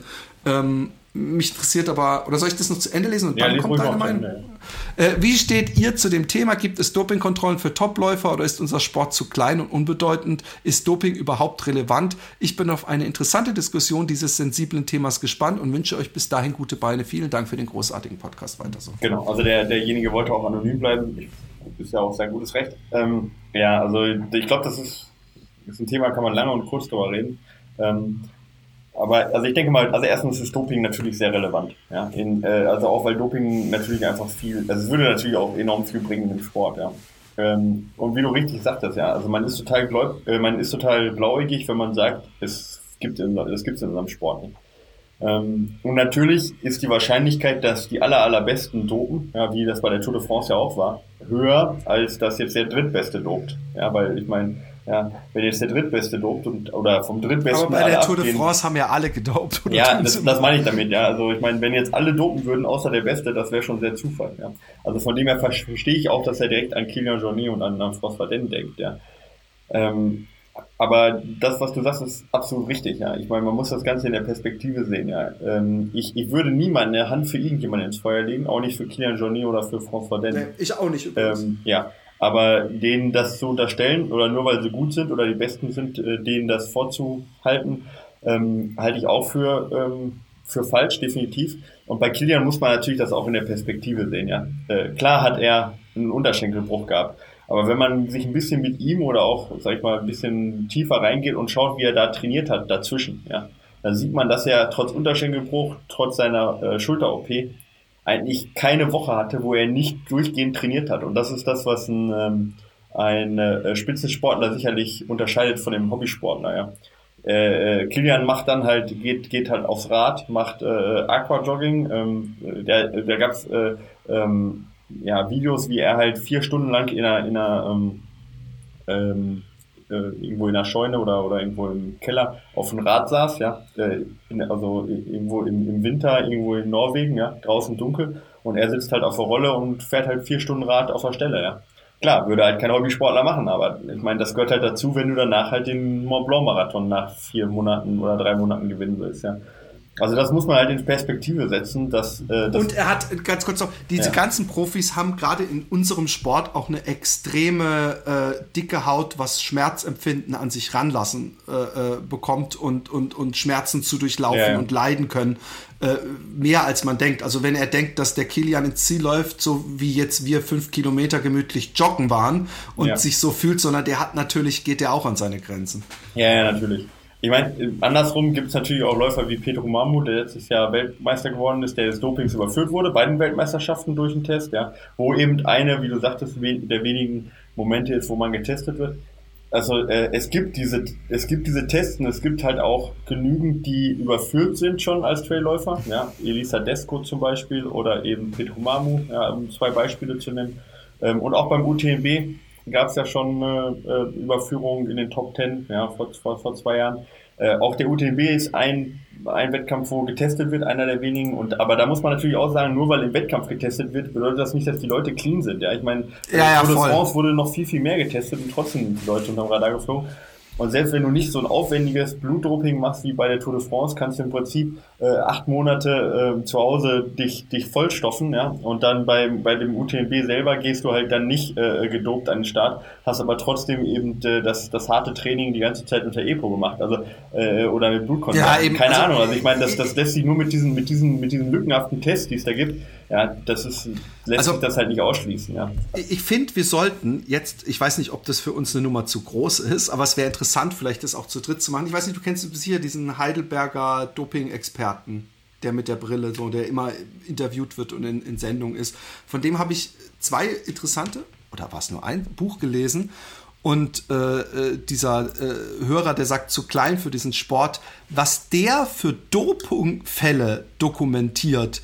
Also wenn man denkt, Traillaufen ist zu klein oder kann man da überhaupt dopen? Ey, es gibt Leu- Leute, es gibt entsprechende Dopingüberführung beim Bogenschießen oder beim Curling oder sowas.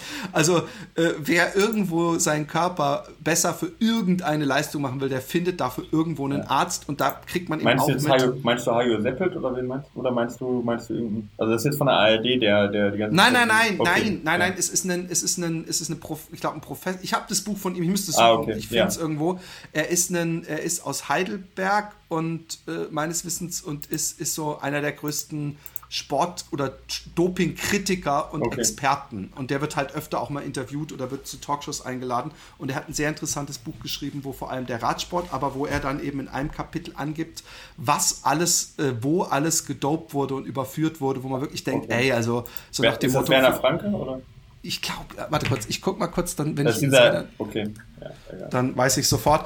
Aber äh, da sieht man wirklich, dass Doping äh, auch so, ja genau, äh, äh, dass, dass, dass Doping äh, äh, so schwer, also nur weil da jemand, wie du sagtest gerade, deswegen habe ich gesagt, ein jemand überführt wurde, heißt es nicht, okay, wir haben dieses Jahr einen dopenden Läufer gehabt, es wird, es wird in äh, so vielen Dingern gedopt und ich glaube, beim Traillauf sind wir noch lange nicht so weit, dass die Leute wie bei der Tour de France im Training gedopt werden und wie wir wissen, wird in der Tour de France werden auch alle Tricks, also ich fange zum Beispiel nicht an mit dem Radfahren, weil scheinbar kriegt man da Asthma von zu hundert Prozent. Ja, okay, das, das muss man ja auch sagen, ich meine, wenn du mal guckst, äh, in den, äh, allein in der deutschen Spitze des Trailrunnings gibt es nicht viele ohne Asthma. Ja, das muss man Echt? Halt auch, ja, das ist krass. So.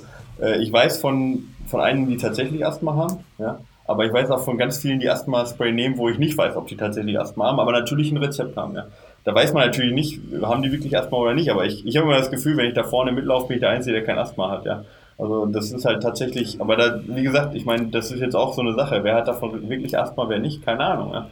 Man aber will jetzt natürlich nicht dem einen, der Asthma hat, noch zusätzlich eben. Eine reintreten ja. und sagen, du Schwein. Und deswegen bin ich eben auch so, dass ich niemanden und das halt, äh, genau, das ist halt die Sache. Ich habe ja, ich habe ja selber eine Athletin, die Asthma auch hat, ja, die richtig gut ist.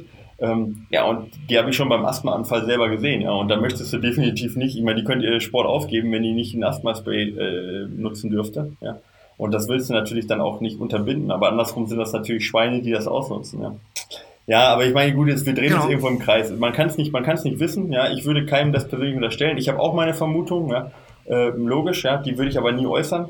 Ähm, ähm, und ja, so ist es halt. Ja, so, da muss man mit leben. Das Einzige, was man tun kann, ist tatsächlich Geld spenden, ja, damit halt, äh, weil das ist das größte Problem, dass diese Dopingkontrollen so teuer sind. Und äh, das ist das Einzige, was man tun kann, halt, dass man, dass man versucht eben.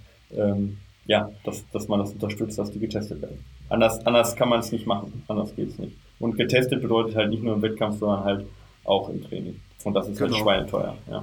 Also was ich immer denke, die Sportler können natürlich selber sehr offen sein und leben und sich zusätzlich testen lassen, aber das ja, genau ist wie natürlich dann bis... zum Beispiel. Ja. genau. ähm, Hallo ihr beiden, bin vor kurzem auf euren Podcast gestoßen und bin seitdem nahezu nonstop am alte Folgen aufarbeiten. Weiter so. Ich hätte eine Frage zum Thema Fasten, also dem, was Philipp macht. Ich bin raus. Es- ich esse gerne. Es wird tatsächlich nichts Festes gegessen, also das, was ich unter Nullfasten verstehen würde. Über welche Zeit kann so etwas sinnvoll sein, um, einen, um ohne großartigen Jojo-Effekt Gewicht zu verlieren? Ähm, also nichts gegessen wird natürlich nicht. Ähm, ich nehme immer noch äh, äh, sehr wichtige äh, Stoffe in, in Fastenzeit zu mir, äh, also basische Stoffe, äh, Mineralien und auch Vitamine.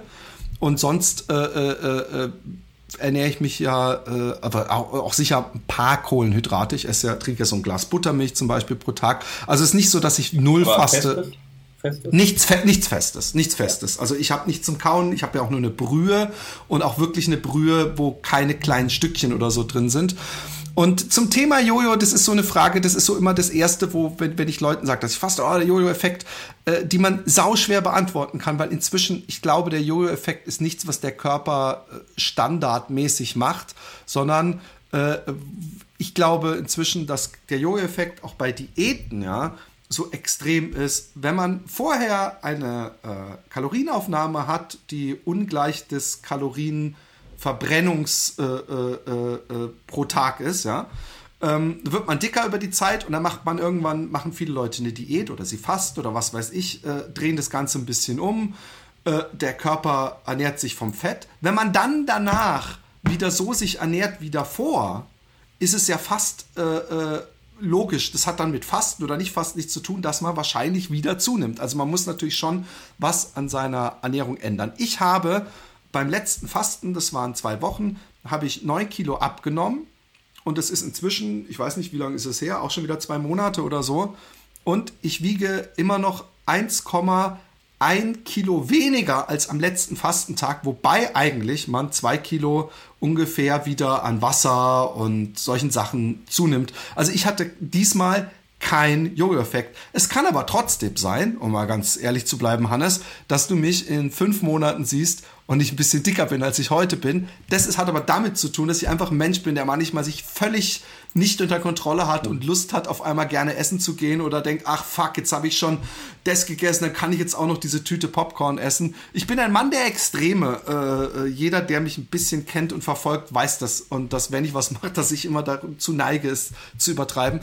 Äh, aber das kann man dem Fasten nicht anlasten. Und wenn ich, ich glaube, wie auch schon übrigens der großartige äh, ähm, ah, scheiße, warum ist mir der Name jetzt nicht eingefallen? Spiridon, die beiden Brüder, alte Läufer. Stefan. Genau, hat es in seinem neunzehnhundertsechsundachtzig oder so erschienenen Buch, hat er gesehen, so ein Läufer kann gerne mal ab und zu fünf Tage fasten, wenn er ein paar Kilo runternehmen will, das tut dem Körper nichts Schlimmes.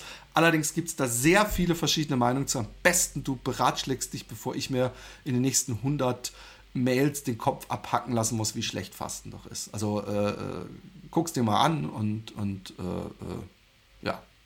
Du bist ja raus, du hast, sagst da nichts zu. Nee, äh, ich, ich, ich mache intermittierendes Fasten von dreiundzwanzig Uhr bis sechs Uhr. Das, das, das ist übrigens echt ein Tipp von mir, wo ich sagen kann, äh, an Leute, die, den, die die Idee vom Nichtsessen schwierig finden, finde ich das intermittiere Fasten, wo man einfach abends nichts isst, ist echt nur ein oder zwei Tage schlimm und danach ist es super angenehm und, und, und funktioniert auch. Also nur das am Rande, falls Leute das nicht schaffen oder gescheitert sind, können sie ja das mal probieren. Das hat auf jeden Fall keine, äh, meines Erachtens keine negativen Effekte. Ähm, hallo Philipp, hallo Michael. Ich hätte da mal ein paar Fragen. Ich glaube, seit circa zehn Monaten bin noch recht, äh, war das alles? Ja, genau. Unsortiert, was die Zielsetzung und Wettkampfplanung angeht. Aber eines steht seit Tag X fest, ich möchte definitiv zehn Kilometer in unter fünfundvierzig Minuten laufen. Derzeit schaffe ich zehn Kilometer in siebenundvierzig Minuten, jedoch gibt es seit einigen Wochen keine Steigerung mehr. Ähm, ähm, mir ist klar, dass ich derzeit ohne Trainingsplan im Trüben fische. Und daher rührt meine Überlegung, meine Wochen zu organisieren. Meine Idee. Okay, wir haben hier zum ersten Mal den selbstgebastelten Trainingsplan mit äh, äh, kleiner Nachkontrolle von Michael Arendt. Oh, ja, ja, ja. Heute noch, heute noch kostenfrei. Ja, äh, wenn, einmal. Ja, ja, komm mal raus. Nee, sag, sag, sag. Nein, nein, einmal, ich würde sagen, wenn das so einfach wäre, dass die Leute auch mal genau das machen, was sie aufschreiben. Ach so, ja, das ist ja noch was anderes. Genau, du lässt es ja nicht wie, wie, wie, wie ich dann. Ich kann nämlich nicht cheaten. Ich kann nicht einfach ja. so schreiben. Ich mache das. Ich muss es dann auch machen. Einmal pro Woche sechs bis acht Kilometer Tempo-Dauerlauf, einmal pro Woche Intervalle, acht mal sechshundert im drei fünfundvierziger Pace, okay, und einmal pro Woche lockerer zehn bis x Kilometer. Macht das Sinn oder habt ihr Tipps, um geschwind Distanz unter einen Hut zu bekommen? Also äh, beste Grüße, Marc. Ähm, jetzt kommt erstmal ich, der Profi, bevor, bevor ich den Laien zu Wort kommen lasse. Also grundsätzlich finde ich, hat er ja, äh, ich würde ich persönlich würde sagen, du kannst ruhig noch einmal mehr laufen pro Woche, aber das ist jetzt so eine, vielleicht auch so ein Ding, was ich, wo ich übertreibe, weil ich zehn Kilometer. Zweitens, ich mache mir überhaupt gar keine Sorgen, äh, ist jetzt äh, weit aus dem Fenster gelehnt, dass wenn er bei einem Lauf mitmacht, dass er die fünfundvierzig Minuten holt, weil er, das sind glaube ich eindeutig Trainingsergebnisse und deswegen sagt man auch oft, mach so einen Lauf mit, da wirst du nochmal extra getragen. Und sonst, äh, ich finde, wenn er, wenn er Intervalle mit drei fünfundvierzig, acht mal sechshundert, klingt mir das eigentlich wie ein gutes Training. Aber ich bin ja zum Glück nicht der Profi und verdiene damit mein Geld. Deswegen sind wir gespannt, was der Profi dazu sagt. Ja, der Profi sagt auch, also erstmal erstmal Umfang steigern, mein Freund.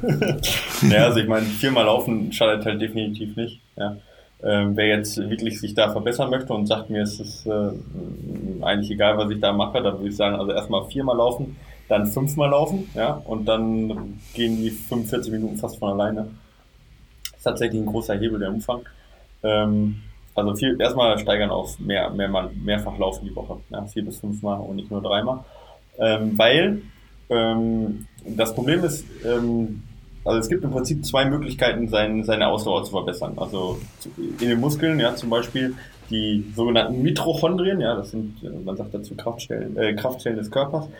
Und da gibt es so zwei äh, Pathways, also zwei Möglichkeiten, zwei mögliche Wege, wie man eben diese Mitochondrien-Biogenese, also die Wiederherstellung, neue Herstellung von diesen Mitochondrien, wie man die steigern kann oder, oder triggern kann.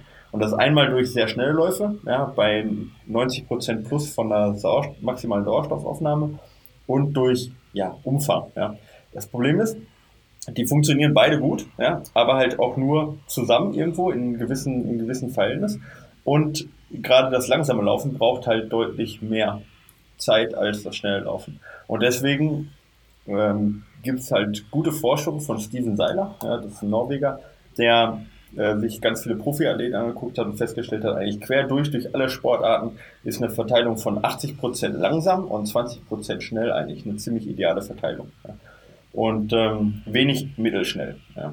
Und äh, wenn ich jetzt mir so dein, dein Vorhaben angucke, dann sehe ich da relativ wenig langsam. Ja, also deine zehn Kilometer ist das Einzige, was du langsam machst. Ähm, relativ viel mittelschnell, nämlich sechs bis acht Kilometer.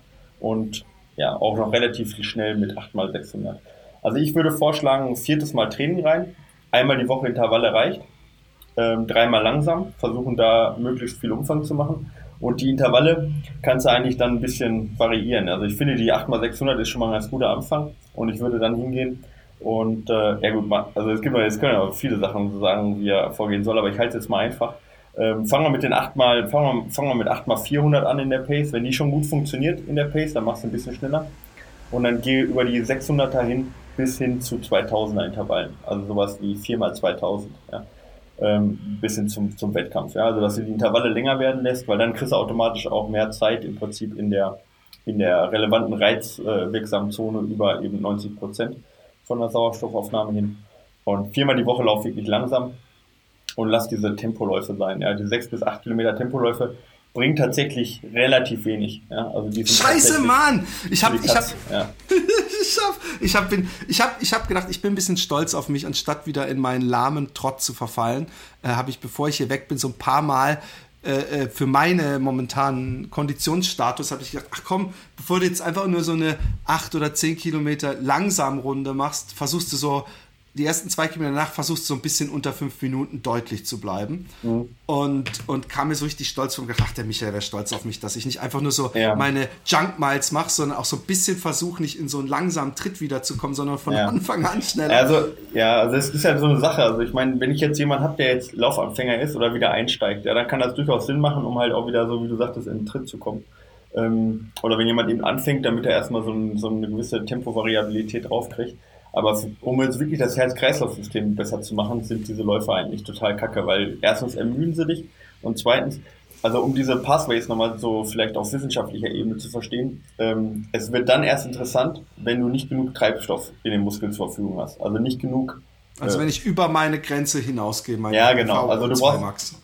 Ja, nicht über die V O zwei Max, da kannst du eh nicht hinausgehen, aber um, um äh, Energie herzustellen, äh, wandelt der Körper Adenosin-Triphosphat in Adenosin-Diphosphat um, also A T P in A D P. So, und wenn er genug von diesem A T P hat, passiert erstmal gar nichts, dann passiert immer nur das Gleiche. A T P in A D P und wieder zurück in A T P. Ja. Aber um wirklich da eine, einen Trigger zu haben, um eben diese Mitochondrien zu erzeugen, muss, wenn, muss der Körper zwischendurch nicht mehr genug ähm, Kraftstoff haben und muss dieses A D P weiter in Adenosinmonophosphat umwandeln, also A D P in A M P. Ja. So, und dann, ja, dazu braucht er ein, äh, ein Enzym, das heißt Adenosinmonophosphatkinase. Äh, ja. Und wenn das, wenn das benötigt wird, dann triggert das eben die diese Mitochondriendiogenese. So, jetzt habe ich total weit ausgeholt und total kompliziert geredet. Mit anderen Worten, ganz kurz gesagt, der Körper darf in, in dem Moment in seinem Muskel nicht genug Energie haben. Und das passiert nur bei hochintensiven Intervallen ähm, und nicht bei ähm, halbwegs schnell laufen oder ein bisschen schneller laufen. Habe ich das jetzt äh, völlig unverständlich, aber nee, zumindest nee, verständlich du hast zusammengefasst. Es, du hast es auch für den, der wirklich genau wissen will, wie es funktioniert. Genau, und, und ich habe es danach auch verständlich zusammengefasst. Auch nee, natürlich, genau. Ja. Ähm, hey, ihr beiden, erstmal Respekt für euren Podcast. Bis jetzt war echt jede Folge super unterhaltsam. Nun zu meiner Frage. Ich trainiere... Bis auf diese, wo ich über, äh, über, über irgendwelche Enzyme rede, aber ist egal. Nun zu meiner Frage. Ich trainiere momentan für den Berlin-Marathon, Wunschzeit unter drei dreißig, und jeden Mittwoch laufe ich Intervalle in einer Laufgruppe. Dort werden wir in unterschiedlichen Gruppen eingeteilt, je nachdem wie schnell wir sind. Momentan bin ich in der Gruppe, die ihre Intervalle zum Beispiel sechs mal ein Kilometer in vier dreißig läuft. Das klappt doch recht locker, schon anstrengend, aber okay.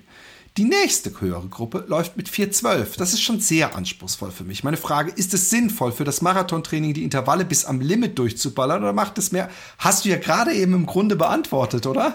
ähm, oder ja. äh, es sind etwas lockerer angehen zu lassen, oder ist es vollkommen egal? Nein, du musst natürlich, du musst... Ich habe A D P, na... Ähm, ja, Dickfuß. Genau. Dickfußnase. So, wieso kenne ich diese Situation? Kommt mir unglaublich bekannt vor. Normalerweise stand ich vor einer dunkelgrünen Tafel und habe in meinen Händen ein Stück Kreide hin und, nervös hin und her balanciert. Äh, würde mich super über eine Antwort freuen. Da, da, da, da, Notizen, Micha vierhundertdreißig. Ja, das habe ich hier. Das habe ich aufgeschrieben genau. Für mich, damit ich das noch weiß. Das hab ich ich habe mich vorbereitet bei dieser Frage. Sehr gut. Sonst sehe ich das. Ja. Ähm, also ich habe ja vorhin gesagt, Vollgas geben. Tatsächlich, ich habe jetzt ja aufgeschrieben, vier dreißig ist ungefähr das Schwellentempo von dem, was sie läuft. Ähm, und das heißt, das Tempo würde ungefähr ausreichen, um das zu erreichen, was ich gerade gesagt habe. Aber viermal eine Minute ist definitiv zu wenig. Ja? Ähm, mhm. Also ich würde jetzt dahin gehen und tatsächlich nicht die nächste höhere Gruppe machen. Nee, viermal. Hä? Viermal ja, ein Kilometer. Kilometer, Entschuldigung. Viermal, äh, sechsmal sechs ein, ein Kilometer. Entschuldigung, genau. Sechsmal ein Kilometer. Genau. Okay, ist dasselbe. Bei mir ist ein also Kilometer mal, eine Minute. Okay, sechs mal vier Minuten. Ja, sechs mal vier Minuten im Schwellentempo. Halte ich trotzdem für zu wenig, ja. Ich würde, ähm, ich würde hochgehen auf, also ich würde ein bisschen mehr Umfang machen, weil ich habe ja vorhin gesagt, acht mal zwanzig, äh, achtzig zwanzig Verteilung, ja. Und wenn du jetzt mal hochgehst und sagst, sie läuft jetzt insgesamt, ähm, sechs mal vierhundertdreißig sind, rechnen wir mal schnell aus, neun mal drei, sechsundzwanzig, siebenundzwanzig Minuten läuft sie jetzt äh, schnell, ja, in der Woche, siebenundzwanzig Minuten. Und wenn wir jetzt eine achtzig zwanzig Verteilung haben, können wir das Ganze mal vier rechnen, ja, und dann sind wir bei siebenundzwanzig mal vier, dann heißt, sie dürfte nur knappe zwei Stunden langsam laufen pro Woche, um diese achtzig zwanzig Verteilung zu haben.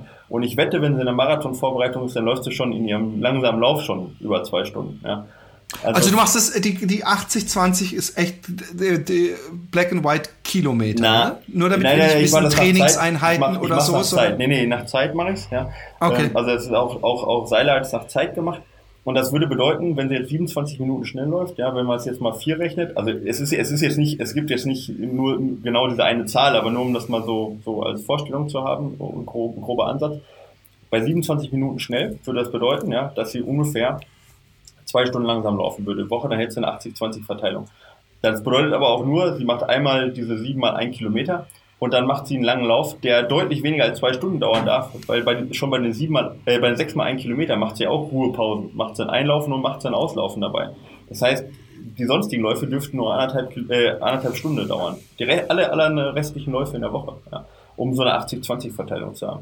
Deswegen würde ich hingehen, wenn sie jetzt keine zwei Intervalltrainings machen kann oder machen will in der Woche, dann müsste die Zeit halt deutlich verlängern. Und das kriegt sie am besten hin, zum Beispiel eben durch, ja, ich sag mal, fünf mal zwei Minuten, ja, äh, fünf mal zwei Kilometer, ja. Das wären dann, ich weiß nicht, fünf mal zwei Kilometer wären dann ungefähr schon mal fünfundvierzig Minuten, ja, statt siebenundzwanzig. So könntest du halt dann schon eher auf diese achtzig zwanzig Verteilung kommen. Aber bevor ich die jetzt zu intensiv machen würde, ja, würde ich tatsächlich die in dem Tempo machen, vier dreißig, das reicht aus bei ihr. Aber diesen Umfang in vier dreißig würde ich erhöhen, indem ich halt, wie gesagt, viermal zwei Kilometer machen würde, eher als sechsmal ein Kilometer. So. Verdammt. Okay, und der Andreas äh, zeigt uns, dass wir eben doch alle Fragen abdingsen können. Und er hat eine Frage, ja. äh, die, die ich auch schon öfter in meinem Kopf hatte und, und für mich beantwortet hatte. Und ich bin gespannt, ob ich mal wieder dumm gewesen bin. Ähm, hallo ihr zwei, zu, äh, zu meiner Frage spricht irgendetwas dagegen, die Gels, die ich für einen Wettkampf oder ein Training einplane, im Wasser aufzulösen. Dann bekomme ich doch kontrolliert meine Versorgung und schone auch meinen Magen. Ich brauche bei diesen Temperaturen im Moment etwa ein Liter Wasser auf zwanzig Kilometer. Da werfe ich mir eine Zitruscarbonattablette und ein Gel direkt in die Flask und los geht's. Also zwei fünfhundert Milliliter Flask mit je einem Gel, das reicht doch locker. Und wenn es länger gehen soll und ich unterwegs im Waldwasser auffüllen muss, nehme ich halt noch was mit. Bei längeren Wettkämpfen mit V Ps, äh, also mit Verpflegungsposten, erst, äh, erst recht. Muss ich ja so oder so. Warum machen das nicht alle so? Warum macht das keiner? Sondern alle reißen die Packung auf und hauen sich den konzentrierten Zuckerschock rein. Gibt es da echte sportmedizinische Nachteile bzw. Vorteile? Ist es so, weil es so ist? Sportliche Grüße aus der Pfalz, Andreas.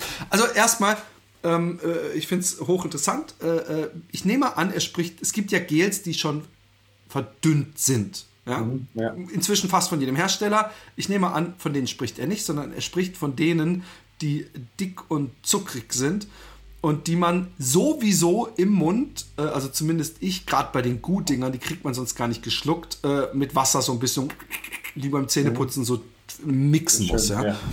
In dem Sinne, also Karies ist schön, meinst du wahrscheinlich, in dem Sinne macht es natürlich überhaupt keinen Unterschied, ob er es in Wasser auflöst. Ich muss sagen, dass ich dieses Jahr noch, so, noch nie, ich habe immer Gels mitgenommen, auch wenn ich mal einen langen Lauf gemacht habe, und hab's dann nie benutzt. Ich weiß nicht warum.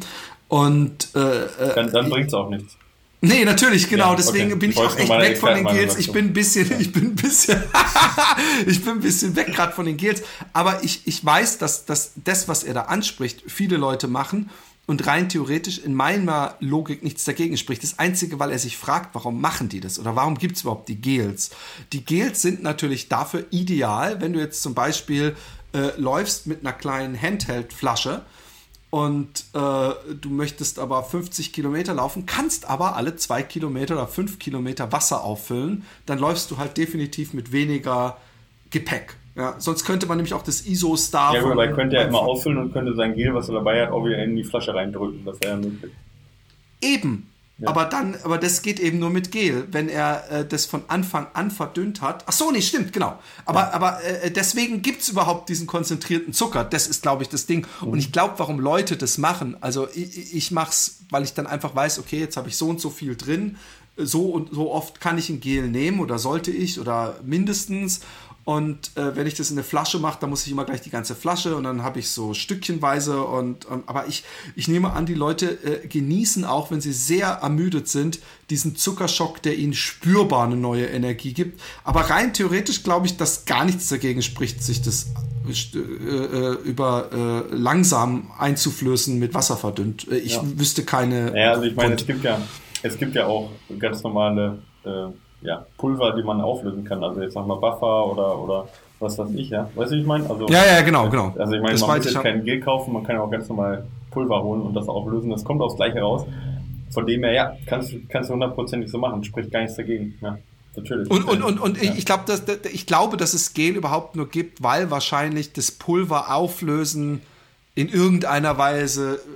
bei manchen Flaschen nervig ist oder muss da noch schütteln oder so. Ich habe keine Ahnung. Ich naja, es ist halt schwierig. Auch nicht, ist der Weisheit letzter Schluss. Ja. Also es ist natürlich immer so eine Sache. Also zum Beispiel, ähm, es gibt halt verschiedene Trainer, zum Beispiel Jason Krug jetzt so im Ultralaufbereich auch, der empfiehlt ähm, komplett halt bei Ultras ähm, Getränke, also Wasser und, und äh, Kohlenhydrate komplett zu trennen und nie zusammenzupacken.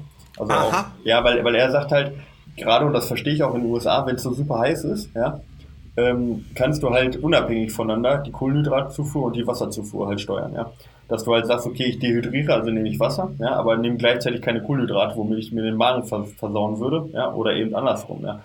Ähm, der sagt halt, man soll es, damit man einen Überblick behält, wie du sagst, ja, und auch unabhängig voneinander steuern kann, sagt er halt, nie miteinander zusammenpacken. Ich persönlich sage das genau andersrum, weil ich sage halt, umso mehr Kohlenhydrate du reinkriegst, also gerade beim Ultra, wo du sechzig bis achtzig Gramm Kohlenhydrate pro Stunde, pro Kilogramm Körpergewicht ungefähr zu dir nimmst, da äh, kriegst du das nicht zu dir, wenn du das halt nur in Gelform zu dir nimmst, weil das wären dann drei Gels aufwärts die Stunde Und das ist natürlich schon echt über ein Ultra, wenn du acht Stunden oder zehn Stunden unterwegs bist, ist es natürlich schon eine ganz schöne, ganz schöne krasse Geschichte. So wie Karl Melzer, der irgendwie bei dem einen oder anderen Recht Rennen siebzig Gels getrunken hat. Der genau, aber das... Pferdemagen. Ja, ja, ja, genau. Ne? Aber wenn du dann natürlich noch was auflösen kannst und zusätzlich noch Gels nimmst, dann kommst du halt schon mal auf die, die, die Höhe. Mhm. Also von dem her spricht nichts dagegen, aber es spricht halt auch nichts dagegen, wenn man sagt, okay, ich habe einen Magen, wo ich jetzt schon, weiß ich nicht, zwei Liter drin habe und möchte jetzt trotzdem noch Ähm, Kohlenhydrate zu nehmen, die Gels reinzupressen oder halt auch in einer anderen Form, ja, was weiß ich, mit ähm, so eben diesen Gelblocks oder Gummibärchenartigen oder halt auch mit einem Riegel oder sonst was, das Ganze zu unterfüttern. Wo er natürlich recht hat, ist, ja, ein Liter auf zwanzig Kilometer, da würde ich sagen, ja, da kannst du das so machen, obwohl ich sagen muss, auch für zwanzig Kilometer braucht man jetzt nicht zwangsweise zwei Gels. Ja. Nee. Aber auch da, das ist wieder was, äh, glaube ich, obwohl du f- völlig recht hast, oder ich dir zumindest vom Empfinden her recht gebe, Ähm, dass das auch so ein Perspektive-Ding ist, wo wir wieder bei diesem ja. Dopingverdacht werden, weil ich weiß, dass ich mal äh, bei einer Diskussion, äh, da hat jemand gesagt, ist glaube ich seinen ersten Halbmarathon gelaufen, Freund von mir von früher, und hat so ein Foto gemacht von seiner Ausrüstung. Ich, warum machen die Leute das eigentlich immer, aber egal. Also so, weißt du, so Hose und alles hingelegt und dann lagen da, lagen da auch... Weißt du, woran du mich jetzt erinnerst, kennst du diesen einen Typen, diesen, diesen, diesen äh, Spanier, der sich, der so übelst die ganze Zeit so weglacht? So, äh, ah, ja, ja, ja, ja, ich weiß, diese, der, der, von Männer, dem es dann immer andere Untertitel gibt. Ja, ja, ja, genau. Ja, ja, ja. genau. Nein, und der, äh, der da war, und dann, ich glaube, zwei... Und dann legen die, dann legen die, die ja, ja, ja, aber warum? Und dann, und dann lag da ein Gel dabei, ich glaube sogar, es lagen zwei Gels dabei. Und ich muss sagen, das war in einer Zeit, und da sind wir auch wieder da, was ich jetzt nicht mehr so machen könnte, wo ich zwanzig Kilometer als eher kurze Distanz, wo ich gar nichts zu trinken mitgenommen habe und auch mhm. kein Gel. Ja, ja. ja. Äh, weil ich wusste, das kriege ich genau hin, so, ja. ohne dass ich, dass ich, dass ich da was mitnehmen muss. Und äh, dann war einer da in den Kommentarbereich, der gesagt hat, ey, aber zwei Gel ist viel zu wenig, mindestens drei mitnehmen. Und dann habe ich natürlich geschrieben, aus, das ist so, das ist so das Bescheuerte, genau aus der, aus der, aus der falschen anderen Extrem, so, hä, du brauchst überhaupt gar kein Gel für ja, zwanzig ja, Kilometer, ja. höchstens eins. Das kannst du doch frühestens bei sieben Kilometern brauchst das und bis du es verstoffwechselt hast, äh, ja, das ja. kommt dann genau hin. Also ja, genau, drei Gels. Jetzt auch grade, genau. Aber Je, ja. für jeden ist es anders, und wenn jemand langsamer ja. läuft und so, der ist auch ein psychisches Ding für manche Leute, ja. also das ist vielleicht auch was, was seine Frage beantwortet, warum machen Leute das, weil ich zum Beispiel weiß, dass ich am Anfang, äh, als ich zum allerersten Mal überhaupt anfing, so zwanzig, fünfundzwanzig, dreißig Kilometer für meinen ersten Marathon zu laufen, dass die Gels für mich so kleine Haltepunkte waren, dass ich mir gesagt habe, bei sieben Exakt. Kilometer ja. und da genau. darfst du dann nochmal eins, und ich glaube, dass das so wie so ein Süßerle, wie so das Pferd einen Zucker kriegt, wenn es was ja, Gutes genau. gemacht hat. Genau, hundert Prozent. Ich gebe dir, gebe dir recht, habe ich auch mal gemacht, bei den ersten langen Läufen für den ersten Marathon, alle neun Kilometer immer ein Gel reingehauen. Heutzutage, wenn ich jetzt weiß, ich laufe, weiß ich nicht, dreißig Kilometer mit zweitausend Höhenmeter, würde ich mir überlegen, wenn es ganz heiß ist, ob ich eine Softflask mitnehme, aber Essen oder ein Gel würde ich da jetzt für so einen relativ kurzen Lauf für mich jetzt nicht mitnehmen. Aber ich weiß halt genauso, wie, wie ich früher halt schon bei zwanzig Kilometer halt immer zwei Gels dabei hatte. Also das ist total re- relativ, ja. Kann man jetzt so genau. nicht... Na, aber das war jetzt ja nicht die Frage.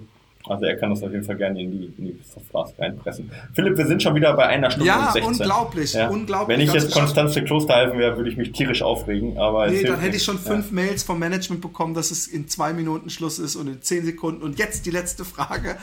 Ähm, äh, es war schön. Also Philipp, Leute, jetzt die letzte Frage. Abmoderation, Abmoderation, Abmoderation. Kommt gut durch den Sommer. Ähm, ich, ich genieße es immer noch. Äh, ich bin hier angekommen, gleich am nächsten Tag hat es geregnet. Äh, ich hoffe, ich kann heute noch laufen gehen. Ich habe sehr viel Arbeit, hat sich angedingst. Dingst. Fällt mir auch, müssen wir auch noch gleich noch reden.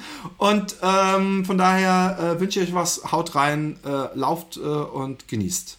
Genau, und haut uns äh, weiterhin Fragen raus. Ich liebe das, wenn ich fachsimpeln darf. Dann klinge kling ich immer so unfassbar klug, obwohl ich keine Ahnung ja. habe. Und das ist da auch nicht unwichtig. Welcome to my life. Bis dann. Reingehauen. Tschüss. Ciao.